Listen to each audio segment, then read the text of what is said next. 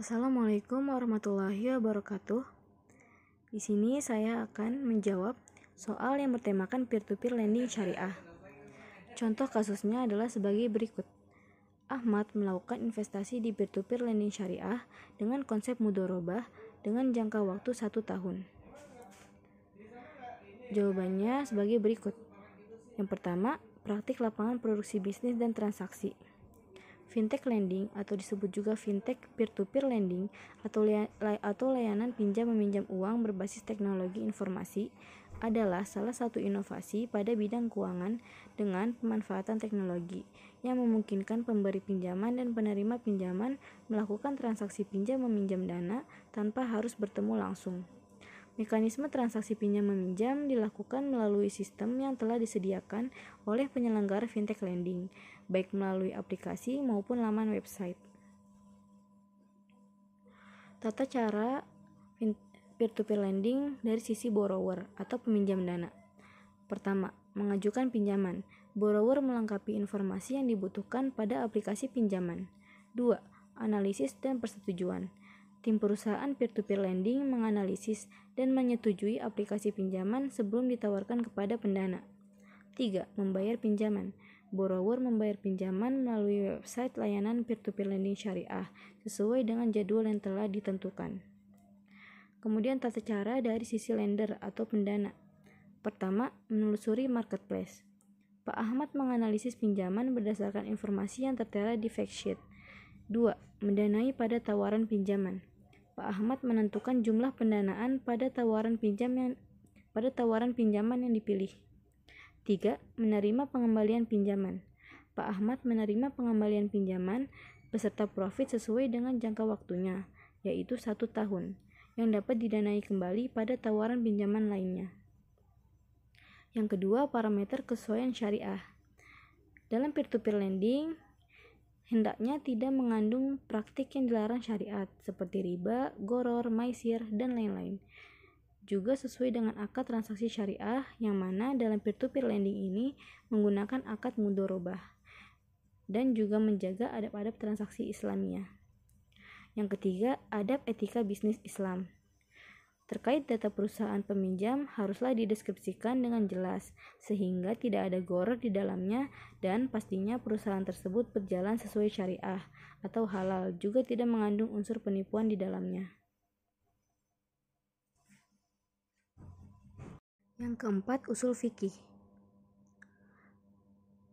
Berdasarkan firman Allah Subhanahu wa taala yang berbunyi, "Hai orang-orang yang beriman, tunaikanlah akad-akad itu."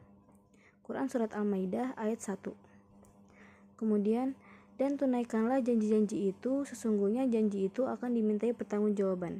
Quran Surat Al-Isra ayat 34 Dan firman Allah, Hai orang yang beriman, jika kamu bermuamalah tidak secara tunai sampai waktu tertentu, buatlah secara tertulis. Quran Surat Al-Baqarah ayat 282 Yang kelima, kaidah fikih. Sesuatu yang berlaku berdasarkan adat kebiasaan sama dengan sesuatu yang berlaku berdasarkan syarak, selama tidak bertentangan dengan syariat. Yang keenam, makosid syariah. Fintech peer-to-peer lending memberikan sarana bagi peminjam dana dan pemberi dana untuk menjaga arus kas sebuah perusahaan dan dapat meneruskan roda usahanya. Pemberi dana pun mendapatkan keuntungan dari dana yang telah dipinjamkan dengan sistem nisbah bagi hasil. Yang ketujuh, akad-akad fikih. Peer-to-peer lending biasanya menggunakan akad wakalah bil ujroh. Dan untuk kasus Pak Ahmad, akad yang digunakan yaitu mudorobah, berdasarkan kesepakatan pihak-pihak terkait. Yang kedelapan, konsep fikih muamalah. Dalam akad mudorobah yang terjadi adalah di mana pemilik modal akan memberikan dana kepada pengelola, lalu kemudian dimanfaatkan uangnya untuk menjalankan aktivitas operasional suatu bisnis. Hasil keuntungan yang didapatkan nantinya akan dibagi persentasenya berupa nisbah bagi hasil sesuai dengan kesepakatan awal. Yang kesembilan, Fatwa DSN MUI. Fatwa DSN MUI nomor 117 tahun 2018 terkait layanan pembiayaan berbasis teknologi informasi berdasarkan prinsip syariah. Adalah penyelenggaraan layanan jasa keuangan berdasarkan prinsip syariah yang mempertemukan atau menghubungkan pemberi pembiayaan dengan penerima pembiayaan dalam rangka melakukan akad pembiayaan melalui sistem elektronik dengan menggunakan jaringan internet. Yang ke-10, Fatwa Standar Syariah AOIV. Standar Syariah AOIV nomor 46 tentang al-wakalah bil al-istihmas atau investasi agen Badan investasi berarti menunjuk orang lain untuk berinvestasi dan menumbuhkan kekayaan seseorang dengan atau tanpa biaya. Badan investasi diperbolehkan tunduk pada aturan syariah yang relevan. Standar Syariah AOIV nomor 13 tentang mudorobah. Mudorobah adalah kemitraan dalam laba di mana salah satu pihak menyediakan modal, rob almal atau sohibul mal dan pihak lain menyediakan tenaga kerja atau mudorib.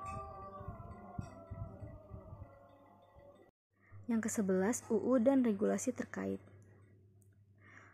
Peraturan Otoritas Jasa Keuangan atau POJK nomor 77 tahun 2016 mengenai layanan pinjam meminjam uang berbasis teknologi informasi. Pasal 5 ayat 1.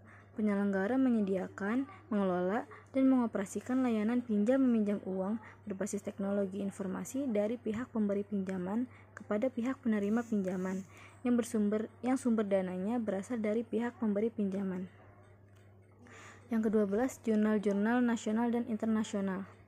Financial Technology Peer-to-Peer Lending berbasis syariah di Indonesia tahun 2018 Journal of Syariah Economic Law oleh Jazil Baihaki.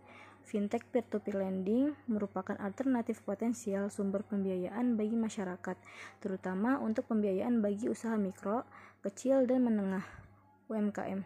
Dalam pelaksanaan operasionalnya, sistem dalam fintech peer-to-peer lending sangat mudah untuk diakses, baik oleh pemberi baik oleh pemberi pembiayaan maupun oleh penerima pembiayaan. Yang ke-13, berita dan informasi. Berita diambil dari financialbusiness.com yang artikel itu berjudul Imbal Hasil Investasi di Fintech Peer-to-Peer Lending bakal makin cerah tahun 2021.